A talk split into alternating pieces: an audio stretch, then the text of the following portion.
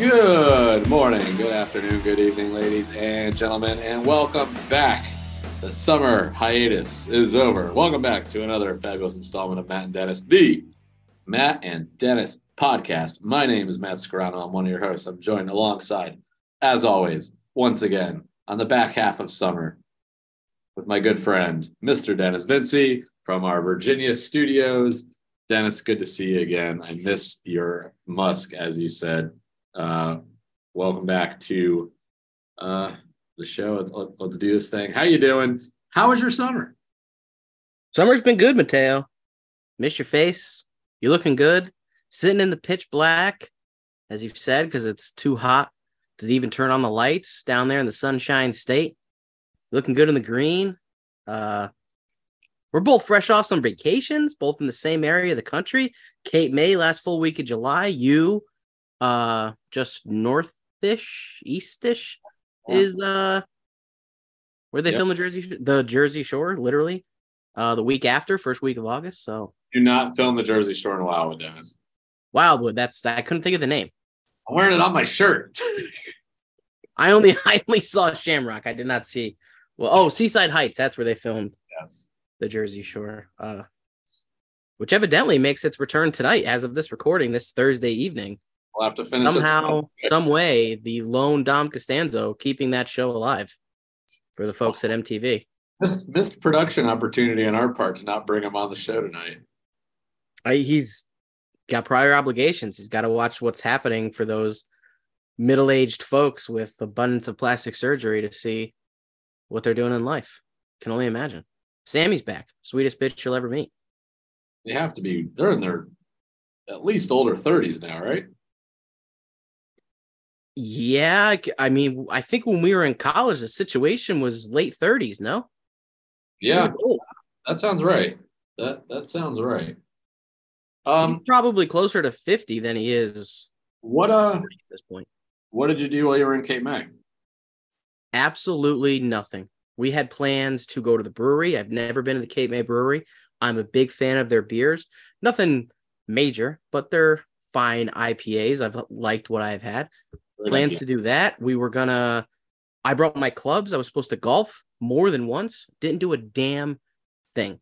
Woke up almost every morning, maybe half of the week we were there to take a nice walk, view the mansions around Cape May with my sister and my brother-in-law. Uh, took work walks down the boardwalk. Um, you know.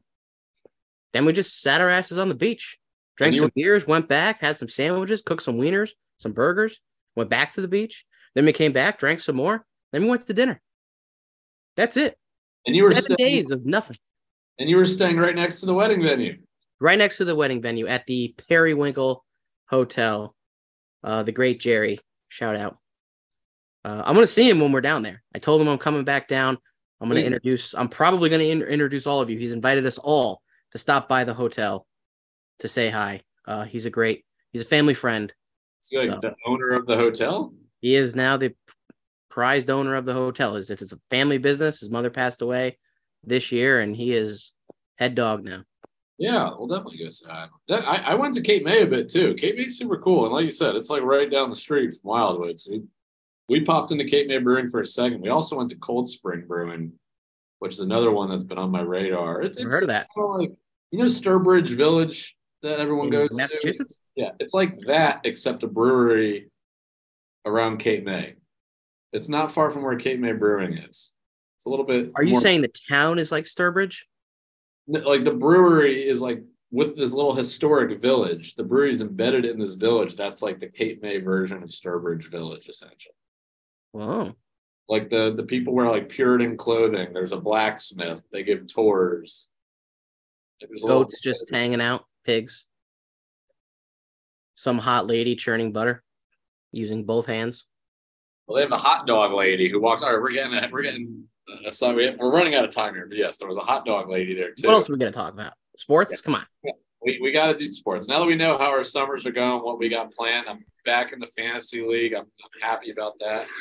Oh my god, all these motorcycles. Yeah, I'm on the balcony just so I don't keep anyone up on this recording of the podcast, sweating my nuts off right now. Um, inside or outside? Outside. I'm on the balcony right now. Outside. outside. But it's 100 degrees. Why wouldn't you? Why wouldn't you not be inside where the air conditioning is? I don't want it. Lauren has to work at five. Social media manager Lauren has to work. Ah, of course, getting that uh, show logo ready. Yes, and you know what? I'll sweat off some extra pounds for the wedding. Um, all right, Dennis.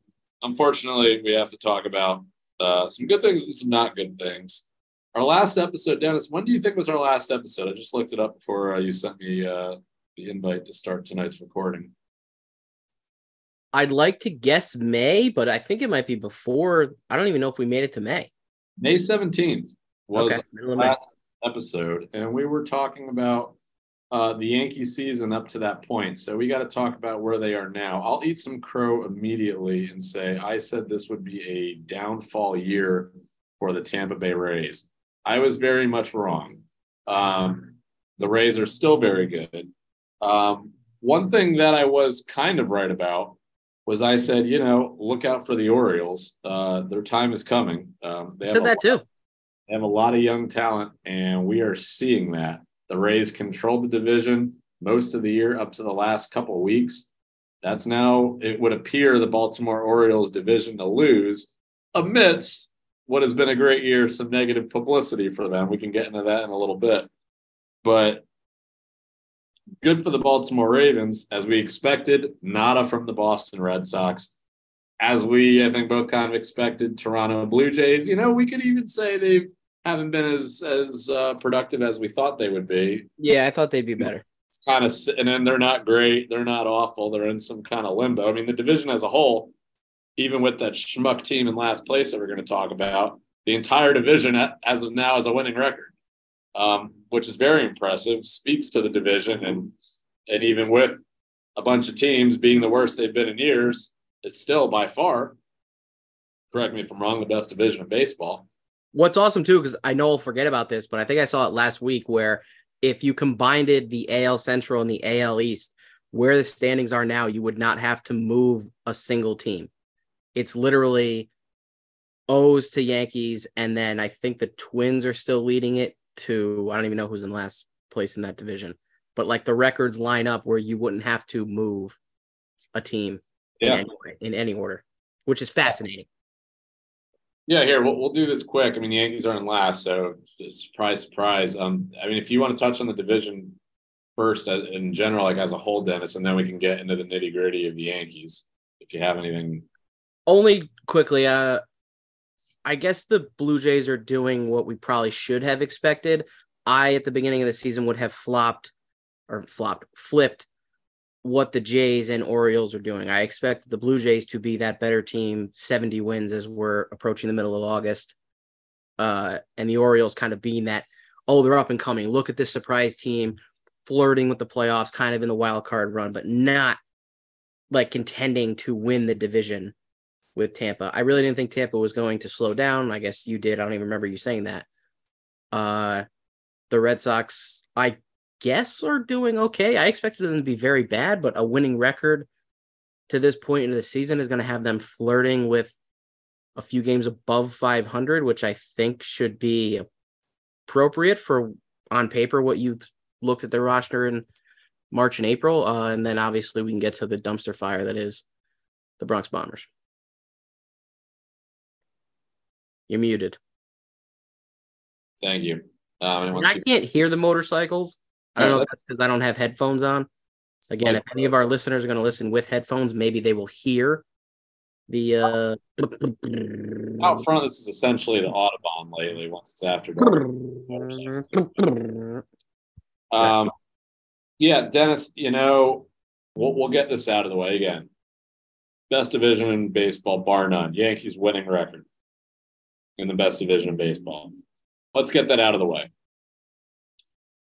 I knew the Yankees were bad, at least in our standards and ALE standards and recent history standards. But th- this is, it, it's gotten so ridiculous.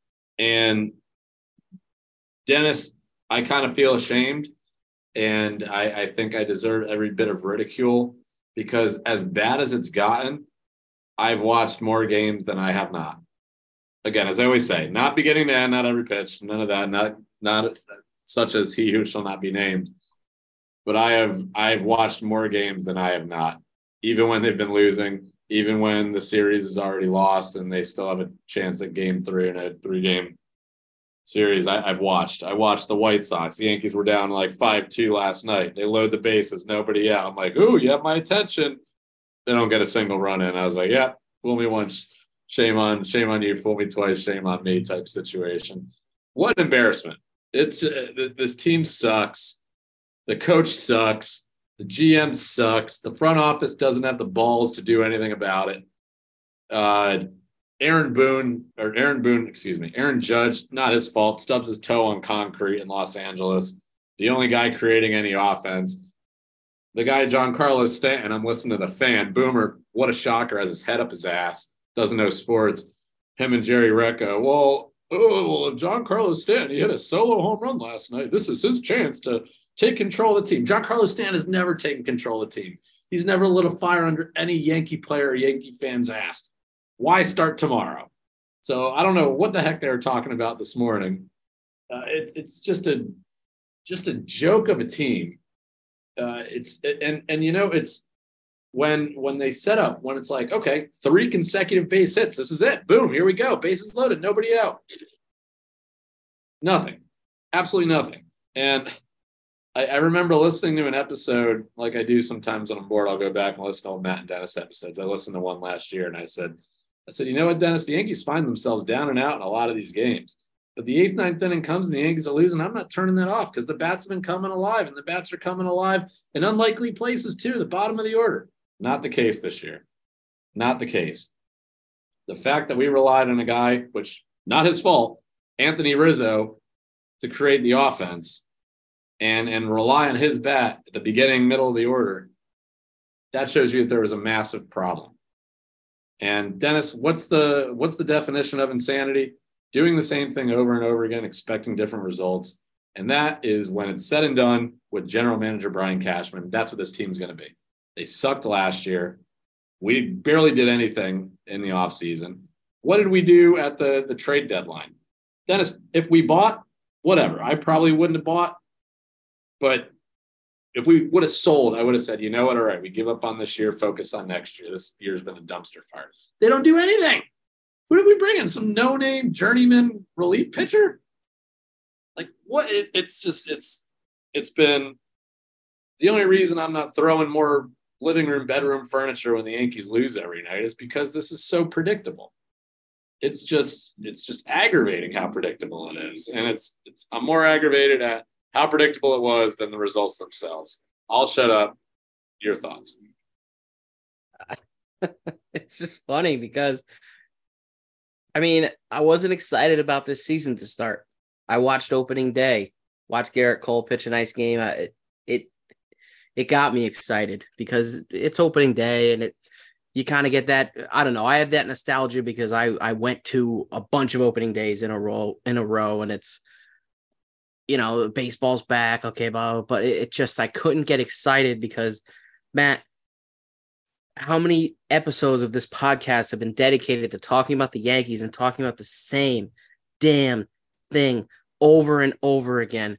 Management, jet from what Cashman is and isn't doing, from the offense just being absolutely lackluster, and that's being very nice to say lackluster so I just wasn't excited. And I have not watched a single game to completion this season.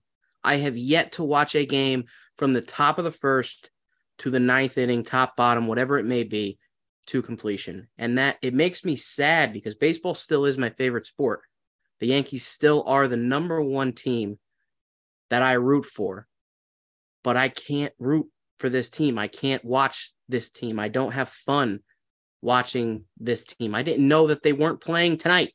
I opened up the MLB app that I pay for with people at work because we're all in a state where we can't watch our teams every night. So we go in on MLB TV. Oh, they're not playing tonight. They're off. Okay, good. I guess that's a good thing. I don't have to put it on in the background. Dennis, in your whatever misery might. In your defense, that's in your defense. That's how I found out too. I turned it on right before we ate dinner. Today. Okay. Oh, they're not there. It makes, it makes me feel. It makes me feel a little bit better.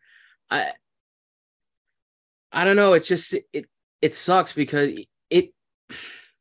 I talk all of this crap through the year and like how, how you can defend this team, and we talk about him who uh who shall not be named, the great Ellis Gill. I actually asked him, we were playing video games earlier before this to come on the pod. He had stuff to do, he had to take care of the dogs, had to do some food prep, making chicken, what he said. So he couldn't come on the pod. Because I'm interested to see how his perspective has been about this season so far. Yeah, no. Anything, any excuse to not come on the pod to He try and defend wanna- his beloved Yankees. About- He didn't want to eat crow and talk about the Yankees.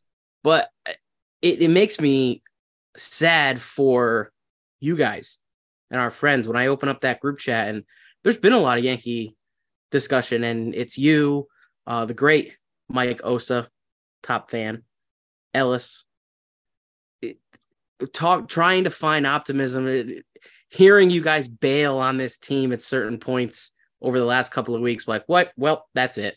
I guess we can give up on this season. I gave up on the season in March. I, I didn't have any expectation for greatness because it didn't matter. Look what happened last year. One of the best starts of all time, on pace to d- destroy what the 98 Yankees did. One of the best teams of all time. Aaron Judge breaking a record that we thought may, might never be broken. And yet we, wa- we walked into the playoffs and saw the exact same thing that we have seen for the last couple of years.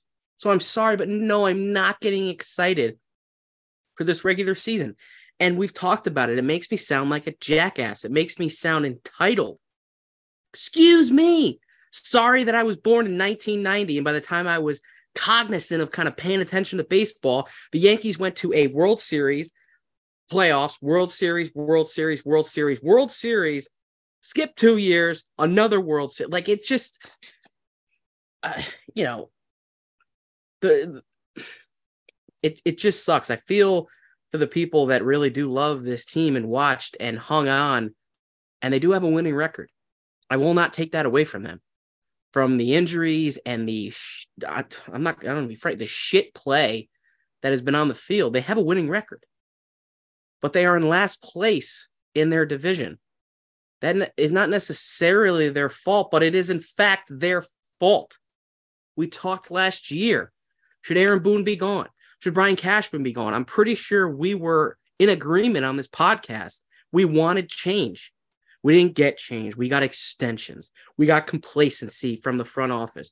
George Steinbrenner is doing 720s in his box right now under the earth. Rolling and rolling. What's going on? That's gracious. just it's unfortunate. It sucks. It's I was one of the people saying, "Oh, Aaron Judge doesn't want to take the contract. Let him walk." I know it's only one year, and you you you don't, and you said it. You don't want to blame him. He's been injured, but guess what? He's been injured a lot. He's been injured a lot since he was in contention for rookie of the, or I think he won rookie of the year, in contention for an MVP award. Jose Altuve robbing him of that MVP award, and then we finally saw the flashes of it last year. Greatness. What happens this year? Back to the injury report. It's the same crap we talk about when we're going to get to the Giants, and I know we're going to get to it with Saquon Barkley. Should he or should not he been signed? We've seen the greatness on the field, but the problem is of his, is him staying on the field.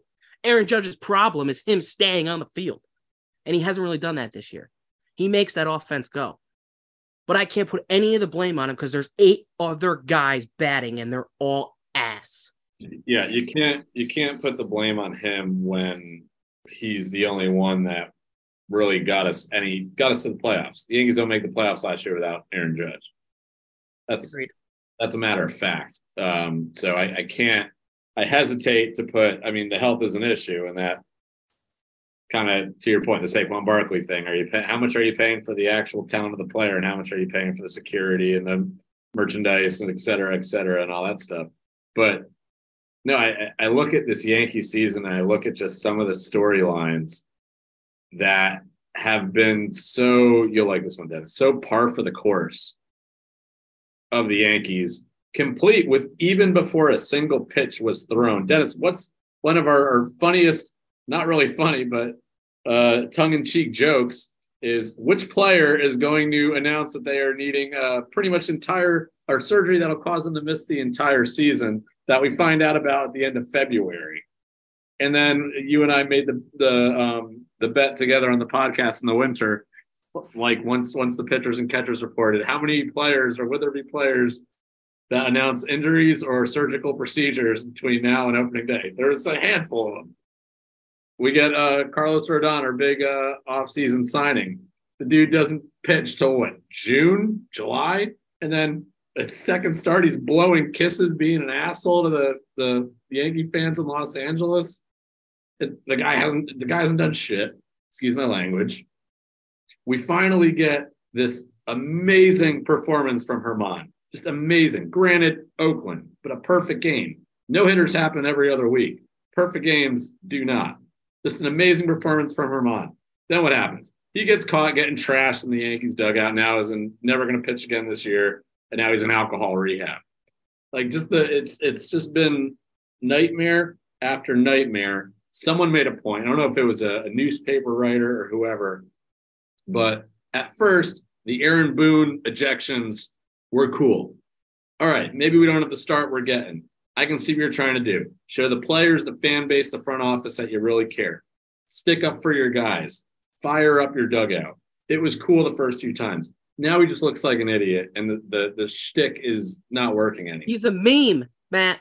Our yeah. our freaking manager is a meme. I sent one. it's on my Instagram story. Fr- the great account Friday Beers shared it almost Friday with that stupid yeah whatever the hell he's doing.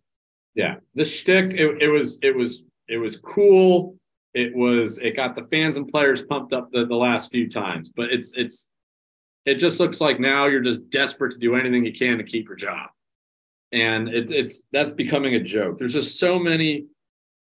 Even when it looked like something cool to take away from the season, it's gone to shit. And it's if I can before we leave the baseball conversation, if I can make one comparison to the Yan- with the Yankees and the Orioles, how many times have we said, Dennis, that as much as it would hurt fans like yourself and myself to see this the Yankee team really hit that reset button, suck for a few years, maybe not make the playoffs for a few years, not see the World Series for a long, long time. But we really, and it looked like we were doing that for a second, really investing in our farm system, really counting on them. The Yankees couldn't quite rip the band aid off of doing that. We kept the same washed up free agent talent. Our pitching staff that looked like our, our bright spot there for a second. Severino, what the heck happened to him? Just it, it never the the Severino experiment never panned out. I think that's done. But then you look at a team like the Baltimore Orioles, the butt of every MLB joke. The team couldn't fill half of their lower level in Baltimore, even though they have one of, if not the most beautiful baseball stadium in the league. They were the butt of jokes, but slowly, very slowly crawled back.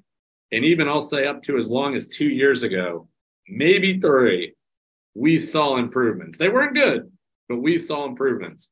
Last year, still, would I classify them as good or characterize them as good? No. But we knew the trajectory was going upwards. There was no doubt about it. And I knew we both knew it was going up this year. And not only did it go up, it took a big step, a real big step. And I'm not a fan of front runner fans. You should be there when your team sucks when they're doing well. So I will criticize uh, the Baltimore organization and their fans for that that place looked like a funeral home for years. So you should be there with your team, especially when your stadium's that nice and your tickets, I promise you, are cheap. But now the Baltimore Orioles are showing the Yankees that if the Yankees maybe were a little bit more patient and took that same kind of approach as they did, maybe I'm Matt and Dennis tonight. We're not having this conversation. But that is the Yankee pedigree. And that's what the fans of New York expect. They don't want off seasons. They don't want rebuilds we just throw the same guys in the same bag, mix it around, and hope it's a different result. Yeah, it's it's unfortunate. It's weird too because it's not it's not like they're doing the terrible thing of the kind of early 2000s where they were going out signing aging veterans and and just paying top dollar for guys to come in and oh this guy's going to play this good and it's just this isn't worth it it's not going to work and maybe they're going to draw tickets and it's a big name and it's this but it's not going to get to the Yankee in a deep playoff run. So they're not doing that. But now they're not doing nothing. They're not doing anything. And that's the I don't know what the plan is. And you look at a manager who now I think 100% of the fan base does not want to return. The the the days his first year of them winning 100 games and it's like, "Oh, they didn't win the division." Well, that's cuz the Red Sox were that much better. And that that was the year that the Yankees won one game in Fenway and Aaron Judge is blasting New York, New York down the corridors of Fenway Park and then what happens? They come to Yankee Stadium and we get our we get our butts kicked. And it's just gone down. It, it's gone down. I, I don't think any of us have ever thought Aaron Boone has been a great manager, but he's been fine. He's been a good player manager. And you made that point, the ejections. Now it just looks foolish. It looks silly. We went from a point of being the lineup and defending the batters and uh, now it's just dude now it's just drama. It's weird. It's it's overkill. It's not. I don't know. And to your, you mentioned you you mentioned. We'll say I'm not gonna say that the fans should have been there and filmed it, but they've been asked for a long, long time. So, you know, look at me. I'm not even watching the Yankees right now, and we have a winning record. It's been this isn't a better season than the Orioles have had in a long, long time. But the last, you know, maybe last year you start to see signs. But I'm with you. I've always wanted that rebuild out of the Yankees, and I, because they are the Yankees, because they're New York, we're probably never going to get that. I think you you said it. We were kind of teetering there right before they started making those trades with the Cubs and uh, the then Indians, now Guardians, all of those minor leaguers and Chapman and Torres and Frazier and these young guys. Well, let's wait. Let's let's let's play. Let's build up because that that was the cool thing to do because we saw what Houston was able to do. Houston was so good for so long because they built up from within. So it was like, oh, the Yankees can do that too. Let's acquire some pieces. Let's do this. Let's get the farm system. And then things just caught fire too quickly.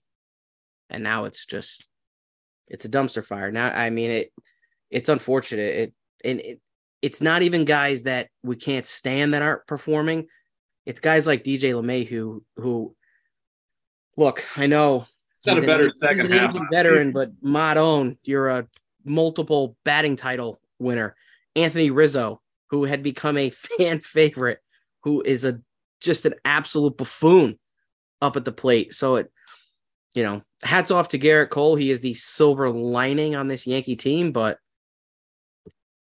I don't know, man. 300 million for your ace.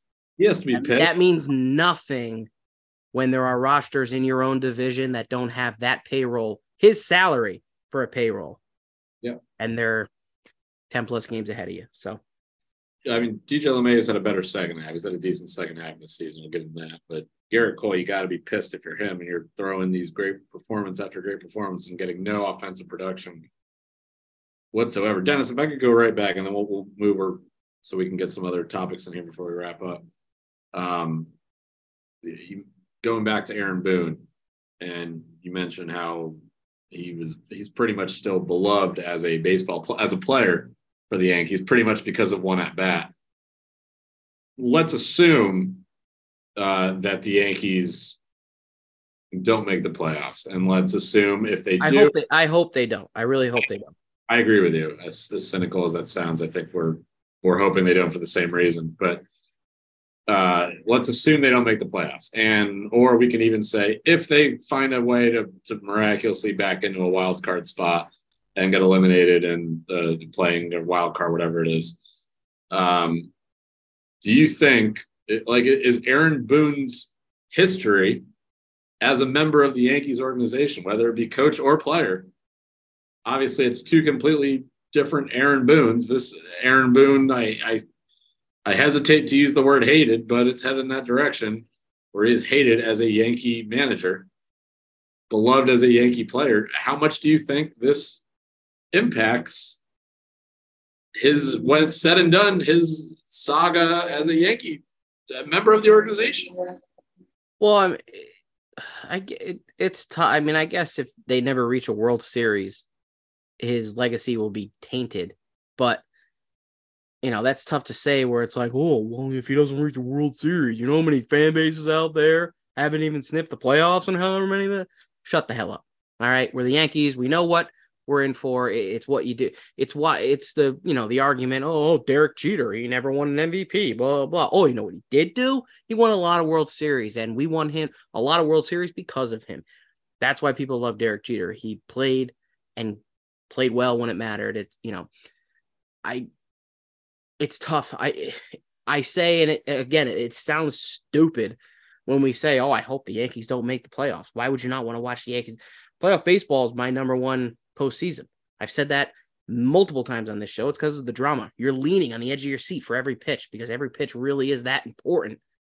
It's right up there with hockey where it's any moment the momentum can shift, something can happen. And it, so the Yankees not making the playoffs, it sounds really dumb to say, oh, I hope they don't. But I hope they don't because I think that's the only way we get change.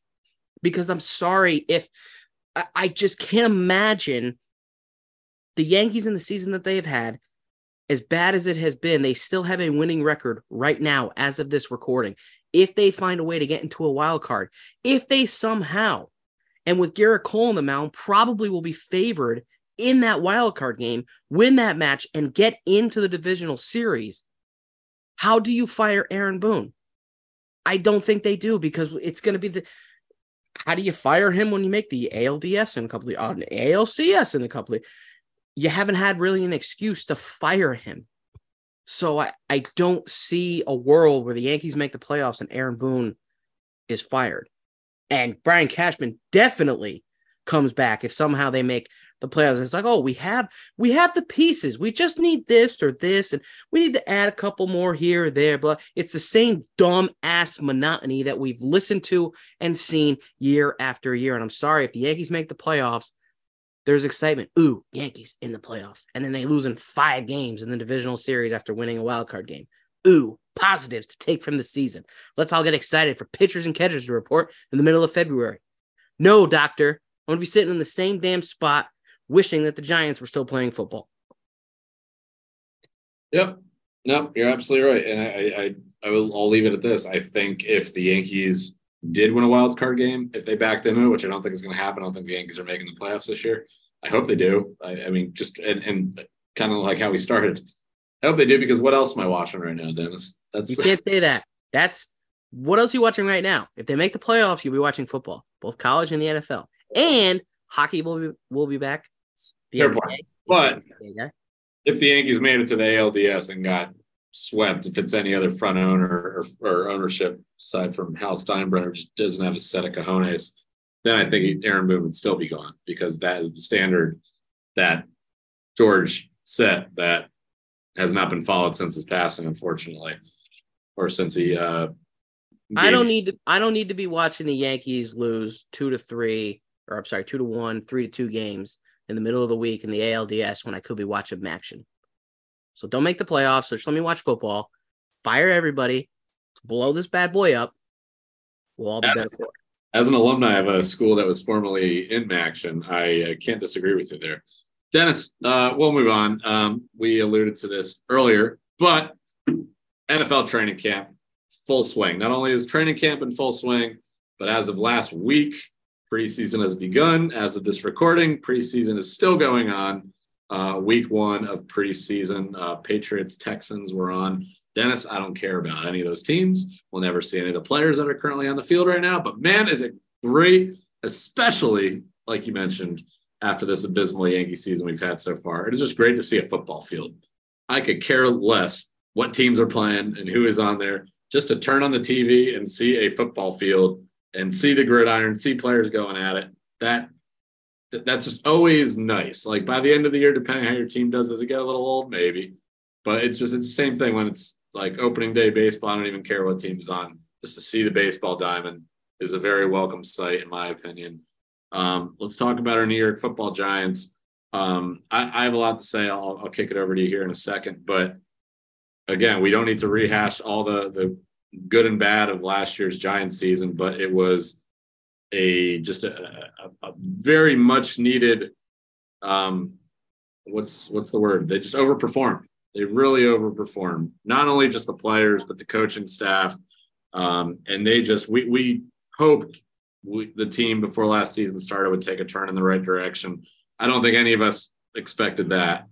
Um, just it was just a, incredible. Even leading up to our eventual last game, which was obviously a beat down in South Philly. Once the dust settled after that, to look back at it was just still something incredible. Um, between Daniel Jones playing for not only his Giants career, but essentially his career as an NFL starter.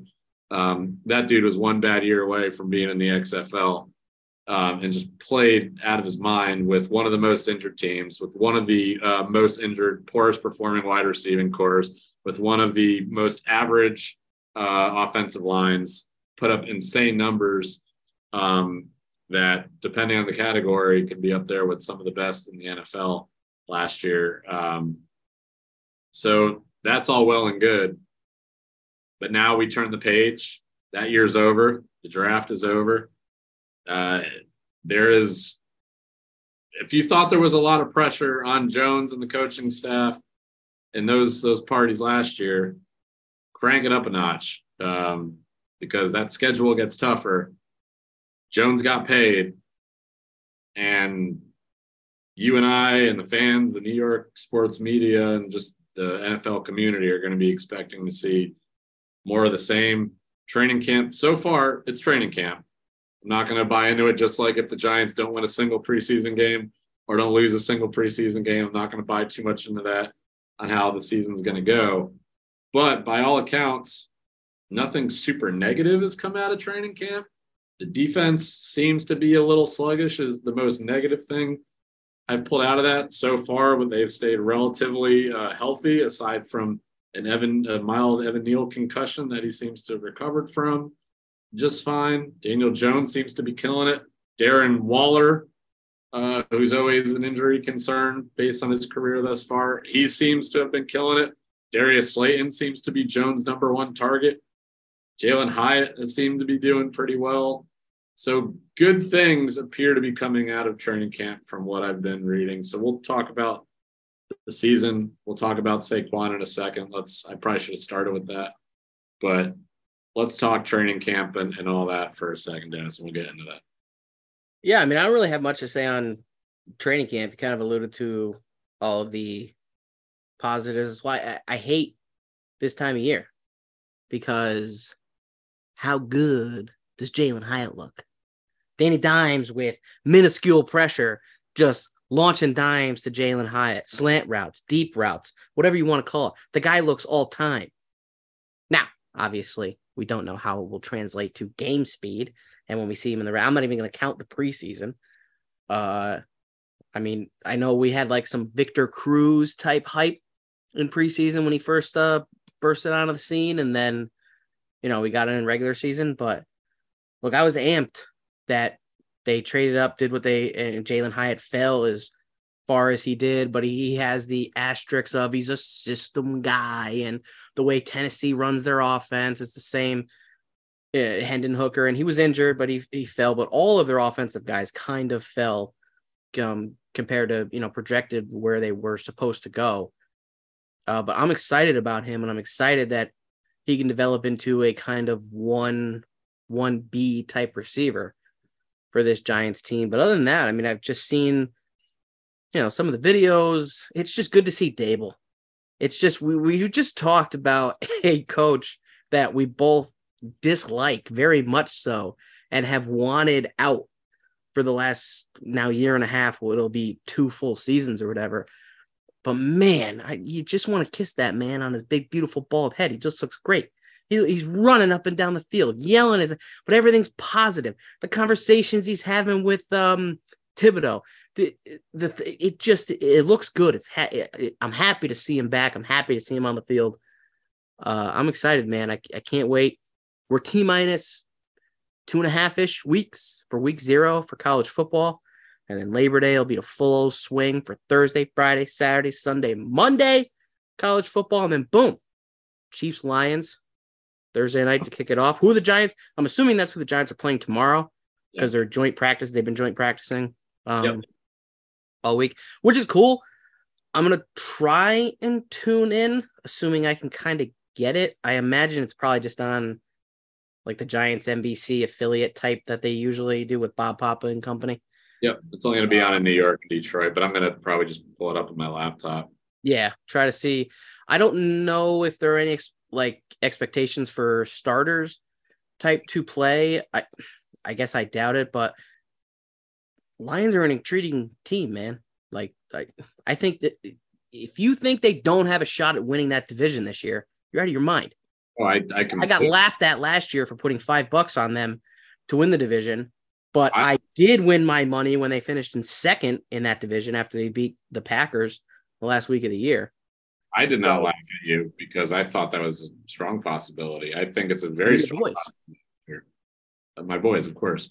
It's uh, it's it's one of those teams that sit the way it'd be interesting. I I mean you're not in that area anymore, but the way we talk about Daboll and the excitement we have for this Giants organization going forward, what Detroit is kind of going for. I feel like they don't have their quarterback yet. They probably all don't believe in Jared Goff, but he does enough. And they addressed some serious playmaker issues in the draft for them offensively. They have one of the best receivers, maybe even underrated in St. Brown. So I, I think they're going to be a really fun team to watch this year. So it's funny. It's an exciting kind of week one because I'm assuming. Do we still have the Jets and the Patriots? Because it's only three games. We yes, Jets and Patriots. Okay, yeah. So I could give a crap about, even though I'm actually going to watch Hard Knocks this year because it's the Jets, and all I needed to see was that dumb little video of Aaron Rodgers and Sauce Gardner doing their little handshake where they and then like smoke the joint or whatever it is. And then I don't know if you saw it afterwards, but Aaron Rodgers like went to put it out on a teammate's arm he he's the coolest guy in the world. I forgot that Hard Knocks came out, so I, I do have to watch it. They're one episode and I think it's maybe it's, it's HBO's Big Night Sunday, but I feel like it's not Sunday night. Maybe it's like Monday night it debuted. Really quick, that was funny how you were like, "Yeah, Jared Goff, yeah, he's okay." Imagine saying that a couple years ago when he was with Los Angeles. That's nuts. It's like, yeah, yeah, he, he could do the job. He's serviceable. Like we're talking about like Kirk Cousins here. Um, but no, but and, and, also I don't know if you saw this. They post on Giants social media. They do this thing where they have like a thing in front of a camera where it's like, "What's your favorite movie?" And I've seen a bunch of these. They just had one where it was like, "Say something nice about the Lions, yeah. something nice about the Giants." Yeah, yeah. Lion King's my favorite movie, and then they just go. to, uh, who did they go to? Adoree Jackson, I think it was. Was it a Dory Jackson? I don't know which. I didn't watch the whole thing, so I don't know. He's like, "Oh, I played with this guy, and I played with this guy," and then like three weeks later, he's like, "And then this guy's really great." And then this guy, and anywho, um, yeah, no, I, I agree. Training camp's been awesome, and I, I mean, to your point about how positive it sounds amidst what is a lot of pressure to show clear and obvious improvement from a year after a year that we saw clear and obvious improvement. Um, there's like I'm seeing a lot like about guys just again, we don't see it a whole lot in on the field necessarily. We don't really see it a whole lot at least emotionally on the field. We don't see it a whole lot in post game press conferences from Daniel Jones, but he's doing something behind closed doors that these players really, truly respect him as a leader. The guy, Darius Slayton, has to be Daniel Jones' number one fan because that guy is just anytime there's something throwing Daniel Jones at the bottom of like the NFL rank or the quarterback rankings, or someone has a negative comment to say he's quote retweeting it on Twitter or X or whatever the heck it's called now. And he's just saying, you know, I want to play with Daniel Jones my whole career. I want to, I want to develop as he develops. And the guy, Daniel Jones, doing something behind the scenes that is not obvious to us at home. Um, anywho, yeah, I, am super excited. We can talk more about predictions and, and all that. I mean, I'm sure we will prior to week one, as opposed to with three games of preseason left to go here. Um, but let's talk about the elephant in the room, um, which is Saquon Barkley. Uh, Dennis, I said when it first got started, and Joe Schoen and Saquon were like, you know, we're going to wait till the season's over. All right, the season's over. We don't have anything yet, but our parties are meeting. Okay, we don't have yet, but we're still having ongoing negotiations. We'll get there eventually. We're not worried about it.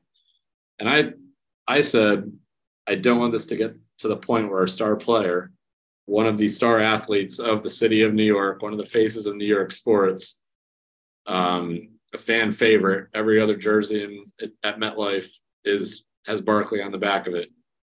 Either the coaching staff and the front office isn't crazy about him anymore. He's not crazy about the team. and it gets to this point where there's this toxic uh, relationship going on.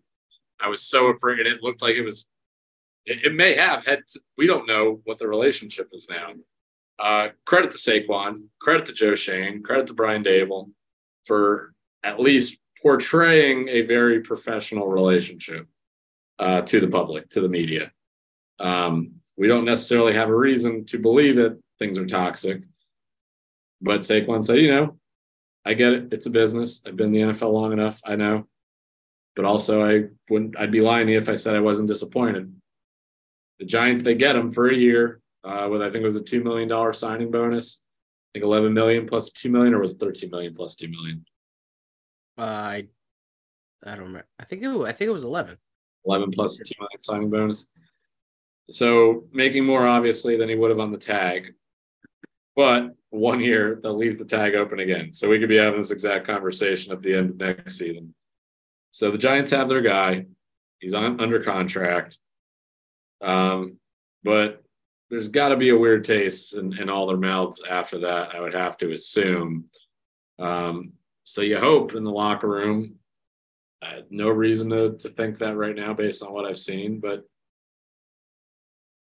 you gotta you gotta worry that your your most prolific player, one of the most prolific in the league, is he going into it with his heart completely in it. I mean, I was gonna say play devil's advocate.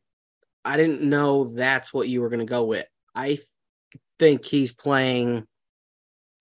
He's gonna come out like a bat out of hell, and I say that because I hope he didn't want to be tagged. He wanted the contract. He thought what he did last year was evident enough. He wanted too much money. And I understand his point of view when he's on the field. He's one of the best running backs. You can make the argument for maybe the best running back in the league. Him, Christian McCaffrey, Austin Ekeler, kind of that dual threat, can do it all on the field, can be a four down back, run it through the gut swing it out, pass, get every, you know, you watch the tape, you know what you're getting it. I understand where the Giants were coming from. We don't want to pay. We don't want that money, that salary cap on one position. We're, this is still a rebuilding team. You mentioned it. They exceeded expectations last year. I think, I hope, I think in our group at least, and I would hope for the most part for this fan base, we're expecting the Giants to be better, but have a worse record they're going to perform they're going to improve on what we saw last year but the schedule is too difficult. And there are some you know we don't know what we're going to get out of the offense completely. It it took a lot last year and it took a, a lot of guys to step up. Uh, it took it took Daniel Jones to really become that dual threat guy like let him run the ball because we can't run the ball so let him run the ball. Uh so I think I think Barkley comes out knowing that he's got a year to prove to either the team he is playing for or another team that he's worthy of 14 to 16 million dollars a year because you're approaching 25 6 whatever age and what are we looking at? 5 6 maybe 7 years left in your NFL career? That's being generous assuming you can stay healthy. I was going to say so, without those injuries already. Yeah, you need like you need to stay healthy, so there is no more added damage to the injuries you already have on your body. Yep. Uh, and, and you know it, it's different. You know, medicine is different now. The way guys train, the way they prepare, the, everything is different now. But so the longevity has been increased from every position, but you know, for the running back, you still look at 30 years old as kind of that tipping point of, well, it's over. Or eh, maybe it's a couple years. But so I think he comes out like a bat out of hell. I think he likes this organization. They had the faith to draft him second overall. I know that the regime that did that is no longer here, but he knows how much he means. And I mean, I'm sorry if he comes out and he's close to 2,000 all purpose yards, double digit touchdowns the guy's worthy of and he does it this is this will be two years in a row he's worthy of the money he'd be asking for whether he gets it from the giants or from one of the other 31 teams in this league. And I think there are a bunch of teams that would probably come calling to acquire him. But I hope that the Giants would see it and then maybe, all right, it's another year. Here's the discount. It's 14 million, couple of years. Be the cornerstone, be this piece that, you know, sends the Giants up. Again, we're we're not far removed from me being one of the people that say no, you got to let Barkley go because there are too many positions we need. So it it's tough. It's on the Giants. It's on this front office. And again, you've said it countless times. Joe Schoen has given us no reason to question what he is doing.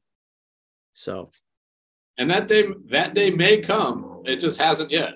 Yeah, and everything he has done has been spot on. I think the the two drafts he has done, I think they have been yep. knocked it out of the park. Mm-hmm. I think he's got cornerstones in that defense. Dex and Thibodeaux, I think, are possible 10 year players for this team. And and we'll see if they buy in with Daniel Joe. We'll see, it, offensively too. We didn't get to see a lot of Wan'Dale Robinson last year. All of a sudden, you pair him in the slot with Jalin Hyatt. We could be looking at a dangerous combination. Two guys out of the SEC. Yeah. Two guys that are skilled, talented. Yeah. And I mean, eh, the only, the only, like, I, I love Saquon. Like, he's, he is, like you said, or, or should be, he is right now the cornerstone of of this team. He, he is the Aaron Judge of the Yankees, where he is beloved. That is every every the name on every other jersey in the stadium is is Barkley, and he, he's just beloved with this team. I was afraid that I was getting to the point where, man, that breeze feels nice right there. We haven't had one of those in a few days. But I was getting worried to Nip, the little nipple hardage. You get it. Might be. Oh my god. 115 degrees for the last three days. Um, I was getting the ball was in the Giants' court because if it wasn't, Barkley would have been on another team by now, or by that point, I should say. Mm-hmm. No one was going for him. So I don't know what he thought or what him and his team of agents thought they were going to get. Trust me, I feel for him. I feel for the running backs. I don't disagree with them that the market right now is somewhat unfair to running backs. I I, I don't disagree. I don't completely disagree, at least I should say. The running back lifespan, you kind of alluded to it, Dennis, is not as lengthy as maybe some other positions are in the NFL. But I can still feel for those guys and, and understand where they're coming from. But unfortunately, and Saquon is mature enough to acknowledge this, at least in front of the media, that it is a business and he understands it's a business. And part of the business, part of the NFL is sometimes these things are not fair. This is one of those things. He's not getting offers from other teams. The Giants said what they're no one's beating that offer. If they were, he'd be in Houston right now. So that's that's the reality of it. So for him to hold out as long as he did and just essentially, I'm not going to say he ignored it, but put off what the reality of the situation was. Little by little, I was kind of turning away from Saquon. And kind of like you were saying, Dennis, you're, you're talking about the end of this upcoming season. At that point, I was like, you know what? All right, Saquon, see ya. Godspeed, best of luck. You find a better deal, go for it. We'll be waiting here to say I told you so when you come back and no one's giving you the offer. And then he had that interview where he said, you know, what, what I could do is I could say F off to the Giants, but I'm not that kind of guy. And I could miss out on a year. You're not going to miss out on a year. You know you can't. You've had two season ending injuries that in some cases, for some people, depending on the where they are at in their career, would be career ending injuries. So you don't, as much as talking heads wanted to throw that in there for the sake of argument to take up some time in the morning radio shows or whatever, he didn't have any leverage. He had none. He really had none. The only person, if he skipped out on that year, sure, as would the Giants and Giants fans prefer to see him play this year? Does he make our team that much better? Duh, of course he does. But a guy that had two ACL injuries is going to skip out on a year in his mid 20s. To your point, Dennis, how much time does he have left in the NFL? The only play, the only person he would have been hurting would have been himself. He had zero leverage to work with. And that was why at the end I was like, come on, man. Like, like, what are you doing? Like, we don't know you to be a selfish person or a stupid person. Like, what are you, what are you doing? Who in your circle is whispering in your ear that you had leverage? So that turned me off a little bit from Saquon. The way he handled it after made me feel a little bit better. I just hope, to your point, Dennis, that he's like, all right, I clearly still have something to prove here, and I'm going to go out and do it for myself and for the team. Yeah, and that's why I said come out like a bat out of hell. I think it. I did hear some of that, and it was I don't know. I didn't read really anything into it because I think part of the reason you draft Saquon so highly was not just his skill, but the human being that he was, the attitude that he had, the way he handled himself, the way he carried himself. He, he's a pro, and he showed that at Penn State. And I thought he was going to show it no matter who took him wherever he's going to be drafted. It, it was almost, it became like a no brainer. Okay, if you don't love these quarterbacks, take the best player in the draft. That's this guy. And it's not just his play, it's everything else. It's the intangibles, the off the field, the brain. It, it, it's that stuff. So he knows he probably had a ton of talking heads, ton of buddies, ton of friends, family, his agent. Get the bag, get the bag, screw the team, screw the but it's a business, but go get your money, blah, blah, blah. If you play, if you perform, you'll get the bag. You'll be fine. And I think he knew that and he had to do everything he could to try and just get his bag. But like you said, he had no argument. The guy had two great all pro years, but he also had a couple of really, really bad years where he didn't play. So if you're the franchise, how much investment are you going to make? So that's why I think, he, and I think he sees and I hope he sees himself as a vital part of this team. This is still a rebuilding team. I know they made the playoffs last year, and I, I think, you know, we set the expectation. Hopefully, let's get to nine wins. Can we get back to nine wins? That would be a really good season. We know how good the Eagles are going to be. We don't know what Dallas is going to look like. I think Washington will be a little bit better, but they really don't have the quarterback yet. So, and we, I, I guess their defense is going to be okay, but I think they might take a step back. I, division wise. So, but like this is a young team, it's a young offense. And we saw the way his workouts, he was really close to OBJ. So he's got the relationship with the wide receivers. We got a lot of young wide receivers on this team right now. Be that guy, be the guy to look up to the way you carry yourself in New York, the way you, the way the giant way, just to be a giant. We always talk about that. It's weird, it's dumb. Maybe some people don't understand it, but that blue collar kind of giant way. Saquon has that about himself. That's what makes him special. So, you know, I, I when he says he wants to be a giant, I really do believe him. The issue is just him staying healthy enough and proving he can be consistent on a year to year basis, and that'll be this year. We saw it last year. We already talked about this in our the infamous group chat. We don't make the playoffs last year if it's not for him. So if he comes back out and we see him in all 17 games and we see him play his ass off and do it successfully, the Giants are going to win more than they would lose. And I, I think then he gets his payday. I don't know if it'll be what he wants. If the Giants then lowball him, you know, eight months from now, that's on the Giants. And if he wants to walk, he walks. But like I said, I, I think he comes with a huge chip on his shoulder, and I think he comes with he's got the captain patch on his jersey, man. I think he comes with a huge leadership role this year, and he's one of the main reasons the Giants are able to be a consistent football team. I'll, you know, if we don't have any injuries, don't have any crap coming in that affects anything. If the Giants are having a fine season, I think we have, you know, yes, you're knocking on your head, knock on wood. I think I I think he's the reason that the Giants will be contending for a wild card spot this year. And that's exciting. It's exciting to have that type of guy. So Dennis, I mean, I'll, I'll, i know we said we'd be done at 10. I just want to run one more, one more, one more thing by you. We have three weeks preseason football. Giants. Um, I'm assuming this will be out by the time the game starts tomorrow, but Giants, uh, Detroit, game one of preseason. Again, who do we see? Do we even see Daniel Jones for a series? We don't know. I'm just going to be so happy to see the NY actively, someone, some third string dude with an NY on their helmet running around on the field somewhere. I'm just excited about. Post, are we changing? Are we getting an actual logo this year? We have a logo on the field this year.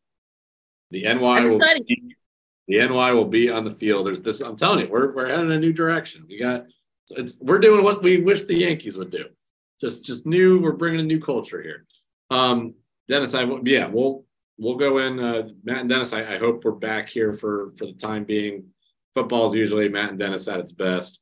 So uh, oh, we got We got to keep it week to week. So then we can get the picks. We'll get the boys back together.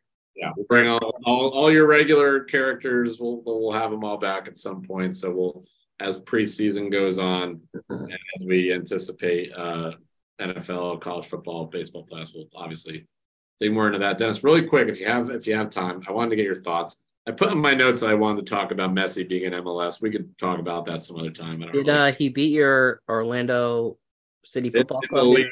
They won in the Leagues Cup in this random tournament, but he has yet to make his MLS debut, which uh, his first game against Orlando in MLS will be in Orlando, a few blocks down the road here, which my ticket is currently selling at as as high as three hundred ten dollars on StubHub. Wait, so is the MLS season not started? What are the games they've been playing? Or more motorcycles. So this is a uh, Jesus, hold on this is a random uh, random tournament that just happens in the middle of the season. So the league is on hold. They're doing this tournament, which is the American uh, soccer teams versus the Mexican soccer teams in one big league or one big tournament. Oh. So then once it's on the back end, MLS uh, resumes. Um, kind of like how the World Cup interrupts whatever league is going on. Uh-huh. Okay. Um, kind of like the uh, Women's World Cup is interrupting me winning parlays. I I won a big one in Wildwood, 190 bucks. It was nice to be back in a draft case. Getting on soccer? No, I did like a seven leg baseball parlay. Oh, so I went home. I went home a week ago, and I had a parlay boost, but I had to use two different sports. Obviously, now if you're a sports fan, there are really not two sports happening at once. You could do golf, but it was it it was going to expire like a Tuesday or Wednesday before golf started. I had not see, it was like a week thing and I didn't see it, so I caught it the late. So I put in like five baseball and I'm like, screw it, it's a 25% boost thing, big deal. Five baseball bets, and I'm like, what's the other sport? Well, the the main screen is all the US Women's World Cup. I'm like, oh, United States is playing Portugal tomorrow. I'll throw in the money line. All five of my ba- I don't watch baseball, Matt. We've already talked about this on the show. All five hit all of them. I took the Yankees and I think they were playing the Rays, took the under.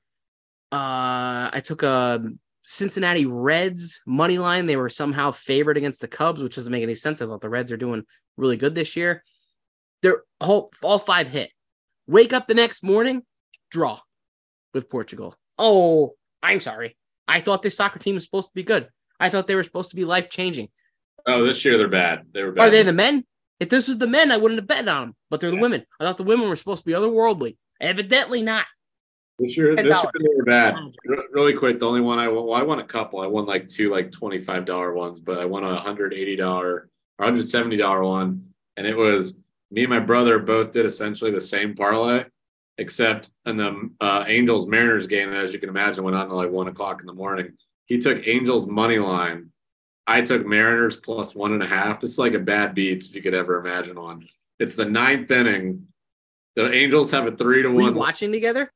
Uh, I was following along on my phone. We weren't like sitting in front of a TV watching it. Okay, okay. But we're following along. It's, it's uh, Angels are up three one in the ninth inning. He has Angels money line. I have Mariners plus one and a half. So Dominic has it right now. Bases loaded, nobody out for the Mariners. One out, and I'm like, crap still 3 1. Next at bat, I like looked down at my phone, like Mariners grand slam. So I and then like the Dodgers were still like only in the fifth inning. So they're like, you want to cash out for 171 bucks at 180? I was like, yes. So anywho, I had one one more thing I wanted to throw in there at you, Dennis. As a fan of uh the um what do you call it? The the Power Five or uh, what, what's the what are they what do you call the conferences that are not the best five conferences? Oh, college football? Yeah. Yeah, it's the the Power Five. Power Five. Thank you. The, not exactly, the, not exactly the Power Five starting next year, but you know. No, exactly. So that's where I'm going with this. Let, us get this out really quick. I mean, my beloved Temple Owls might be in a conference with Boise State in the next couple of years. Who knows? Dennis, say you are not a diehard college football fan, but you are a college football fan like myself, not diehard as you, but I tune into all the games. I tune into Hawaii at midnight. I understand the money and the business side of it. I get that. Just money is king. I understand that. But as a casual college football fan, how does this make any sense? Or, or as a college athletics fan, I've already seen the memes. How are you going to make the poor Rutgers women's volleyball team fly out on a Tuesday to Eugene, Oregon. I mean, besides money is king, is that all it is? Like, is college athletics as we know it? Just the NIL, that's one thing. I don't disagree with that. The players should get compensated. I don't disagree. That's a story for another time. We've talked about that. But the realignment, what what schools, what D1 college football schools are not in the Big Ten? I can't keep track of it. It doesn't make any sense. There are not going to be any geographical conferences left besides the Ivy League when this is said and done. So, to someone that is much more invested in college football, what is going on? Uh, the easy answer, what you just said, m- money. Yeah, that that's all that that's all that matters. That's a good pull, by the way. The Ivy League that that is a good point. That that might be the only league that retains uh geographical relevance. Like makes sense for where they are. I mean, hell, the ACC, which is literally the Atlantic Coast Conference, is taking votes on whether they should out add California and Stanford. So I don't know if their name would make sense anymore. Um, Before I forget, can I throw in? I don't know if you saw. Um, do you follow the sickos on Twitter? Yeah. So they, I don't know if this is a real quote. The, the sickos always post legitimate stuff, like legitimate mm-hmm. facts. So I'm going to assume it is, but they quoted, I guess, the Stanford football coach, where he says, I don't get what the big deal is. People used to travel from the Atlantic to the Pacific on horse drawn wagons, and they become different people when they got there. We take a four or five hour flight and we have snacks. So he li- he, he didn't say the horse drawn wagon and stuff, but he literally did say that. He said, We'll travel.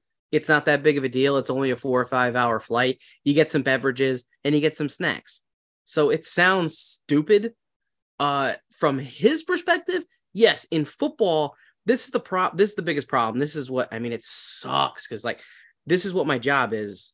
It's college football. And right now, we're not talking about previewing the season. Over on the NFL channels and all the radio stations, the NFL network, it's all training camp and this and that, and all these dumb rumors and all these hypes and whatever it might be, getting ready for the season college football not happening. There's no preview being had for the season that kicks off in 14 days is when it's eh, like they're not talking about it. They're talking about which conference is going to be absolved, which team is going to be playing where, and it's next year. None of this affects this year, obviously.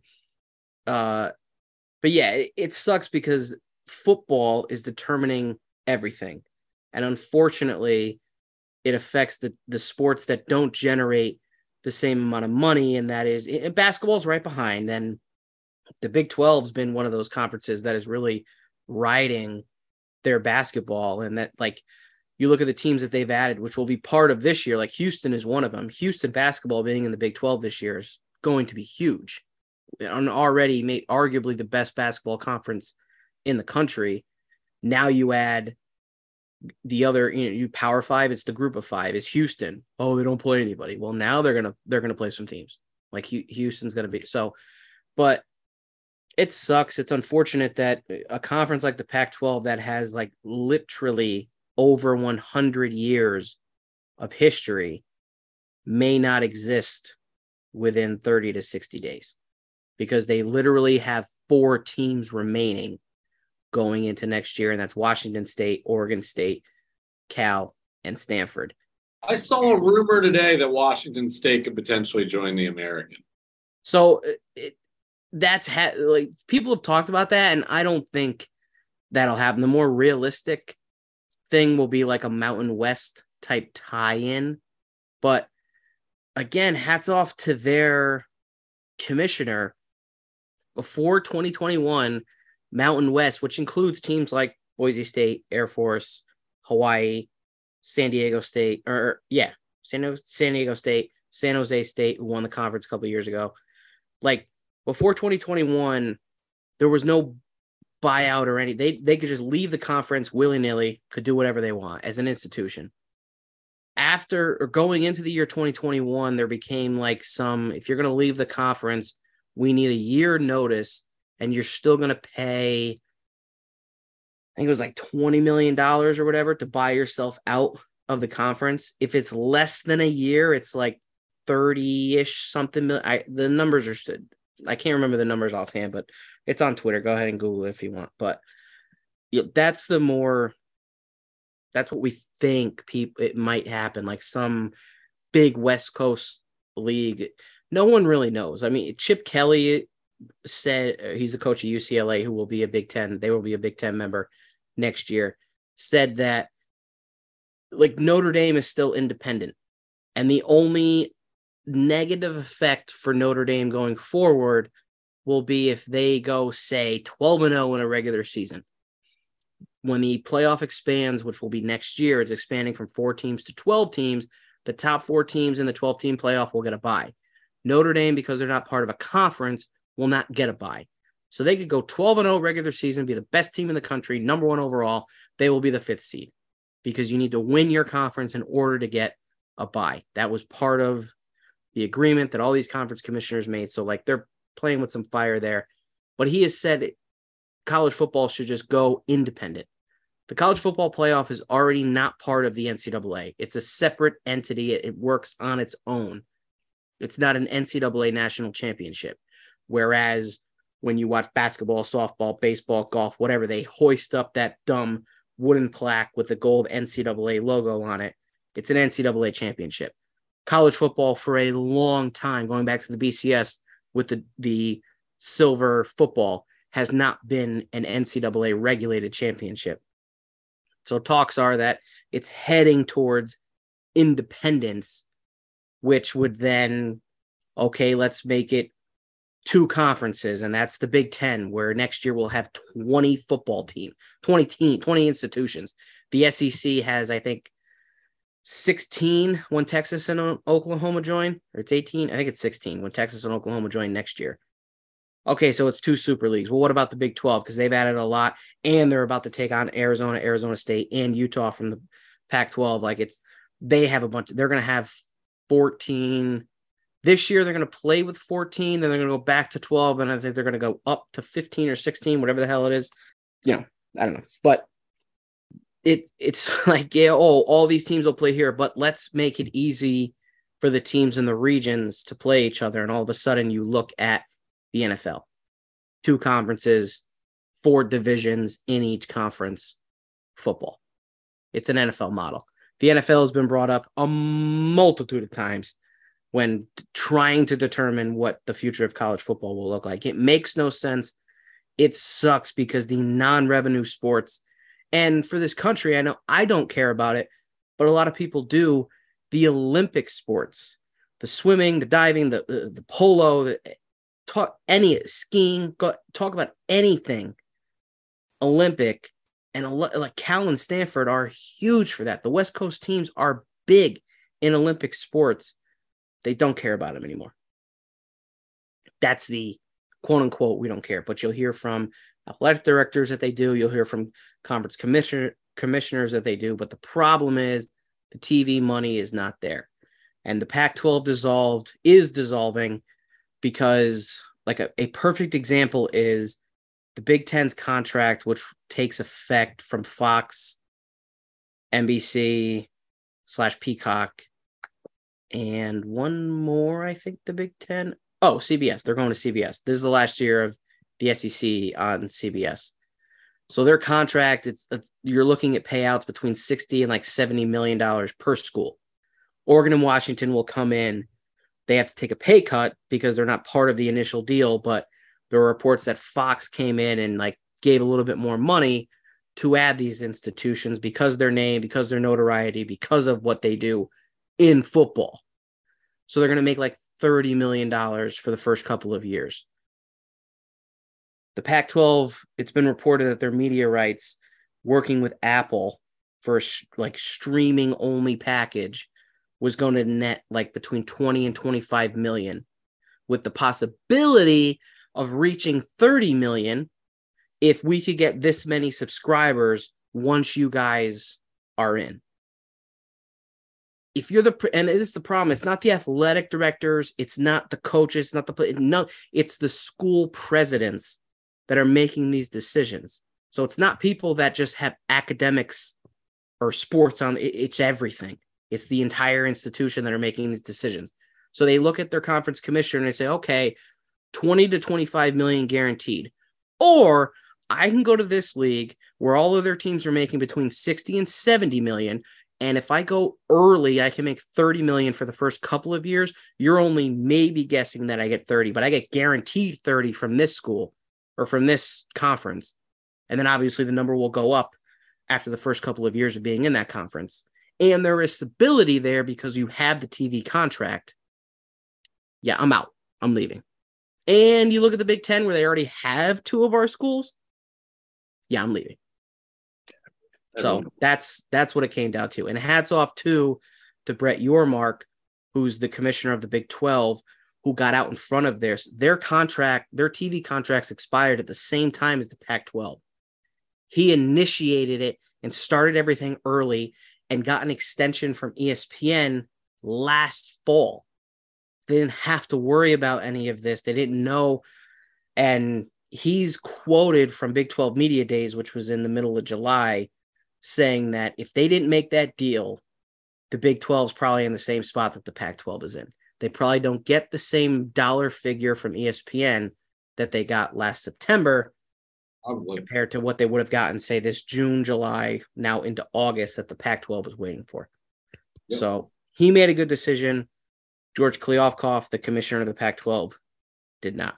And probably right. And Dennis, you made a good point. We got to wrap up, but you made a good point. I think we'll revisit this uh, between now and beginning of college football season. Unfortunately, because again, to your point, when you could be talking about what who's going to be doing well, who's going to have a down year, who's going to have an up year, we're talking about the complete face of the college football, at least geographical landscape and conference play landscape changing forever. This is coming off of a year or two of NIL stuff, which changed the face of college athletics forever. Now something else is here that is, and correct me if I'm wrong. I don't want to go down a wormhole right now, but I'm sure this happened before this. But the first big, at least for me following collegiate athletics, whether it be college football or basketball, I remember the Big East when all the religiously affiliated schools, or all the non, I should say, the non religiously affiliated schools left the Big East and religiously affiliated stayed. Although since then, non religiously affiliated schools joined back in the Big East that seemed to be for me what I remember at least kind of the where it began. Completely different sport, but that's kind of when no one would ever think anytime a team left a conference and went to another one, it was this whole this whole deal. Now it's every day. There's this and that, this and that, and this and that. No one, no one that listens to the show gives a crap about Temple, but I'm ready for Temple Hawaii football every year. I, I can't wait. Well, and that's the the part And it's that was not the first uh, there were there used to be a conference called the southwest and that's when oklahoma and nebraska played every year and texas and that dissolved and then all of a sudden we had the sec and the big 12 form and that was in the 90s but the big 12 or the big east is big east one seemed to be the one that got the media like that well it was all it, that, kind of that all based on tv money but at the same time all of those realignments they were still geographically making making sense. Sort of. Now it doesn't. That doesn't mean anything, and it's ruining rivalries and ruining it- for this. The unfortunate thing: schools like yours are when they say when they We're say shit runs downhill, you guys are downhill. Yeah. Because unfortunately, We- nobody cares about those programs. we really don't have homes and i i i mean again the american will survive for a while but And I get it. There are still but what the heck does that look like and two even if I, you guys you and and the rest of the group and, and rt when he comes on i know you guys like to give me shit about it i still wholeheartedly believe it uh, and it, it, be, it seems more likely that one day temple would join the acc because the acc will not be what the acc was and they'll be desperate to keep on a hold of anyone because now some of their biggest names are trying to leave. yeah, there it really all depends. And it's still even like you want to go up, you know, a league even. Talks have died down, but the Big 12 has talked a lot to UConn and Gonzaga. As they should. the Big 12. The Big 12 has prioritized basketball more than any other conference in this, knowing that both of those sports bring in the money. So we don't need all of the big. If we're going to lose Texas and Oklahoma, we can bring in Houston and Cincinnati and BYU, and now we're going to bring in Utah, Arizona, Arizona State. Those are big areas of the country. Those are big names. You're going to bring Arizona basketball and Houston basketball into that conference. Well, why why should the WAC survive? Let's go get Gonzaga. Ge- you- You've said it. Geographical locations don't matter. What Yeah. about UConn? Why should UConn have to stay in the Big East? Let's go get UConn. The Big 12 doesn't have a footprint in the Northeast. UConn gives them a footprint in that. The other team to watch in this is Florida State. If Florida State, who is trying so hard to get out of the grant of rights from the ACC, and the grant of rights is the contract they had to sign after they made the contract with ESPN for their TV deal, which they're making pennies compared to what the SEC and the Big Ten have gotten. They sign their contracts afterwards. And their whole argument is that they're just making 30 to 40 million dollars less a year than these other schools. How are they supposed to compete? They want to leave. So if they go, if they the deadline is August 15th, they're not going anywhere this year. They might not go anywhere next year. But people are on record saying within three, four years, Florida State's leaving the ACC. That means the ACC itself could blow up. I think I think it will. And I mean, your point about UConn and uh, UConn. What what's what's UConn's second home outside of any of their Connecticut arenas? The Garden, and then you give the Big Twelve a home at the Garden, essentially, with, some weird classic that they would do against UConn. And then, to your point, you give the Big Twelve more of a footprint. Yeah, They just, and again, this means nothing really like college relevant. And a lot of people that maybe don't follow college sports know this. They had a huge event at Rucker Park in New York. Baylor players and Scott Drew were there. There you go. Self and Kansas players were there. Kansas State was there. Iowa State, Iowa was there. They had their teams, their brands in New York. What are they doing? They're trying, everything is about recruiting, everything is about creating a footprint in places that you aren't. They're playing games in Mexico City this year. Yep. So, changing times. It's it's nuts, but yeah, like I said, we'll we're not the last time we're going to be talking about this. Um, we'll definitely give it more airtime. badly, no. Every year, it's the same thing. Yeah. You just want to talk sports like we have on this great podcast today. Good show. Shitty Yankees, great Giants. Yeah. and you got college college sports.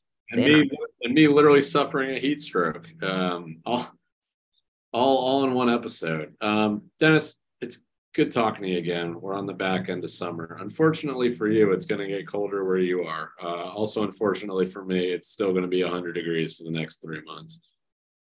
Um, but I will have the last laugh when it is very cold up there. It is still. It doesn't somewhat- really get very cold up here. Oh, yeah, you're kind of. I guess you're in the middle area there. You're not. You're not way up. We don't into- we don't get much snow. It's unfortunate. Um, but anywho, and Dennis, we'll talk about golf too. I've still been tuned in. Um, Playoffs are going on right now. yep, no, I've been I've been watching. I've, I've I have a plan to get some clubs soon, so so we'll see. I was in Wildwood, did some mini golf there. My my short game was strong. It was very strong, I will say.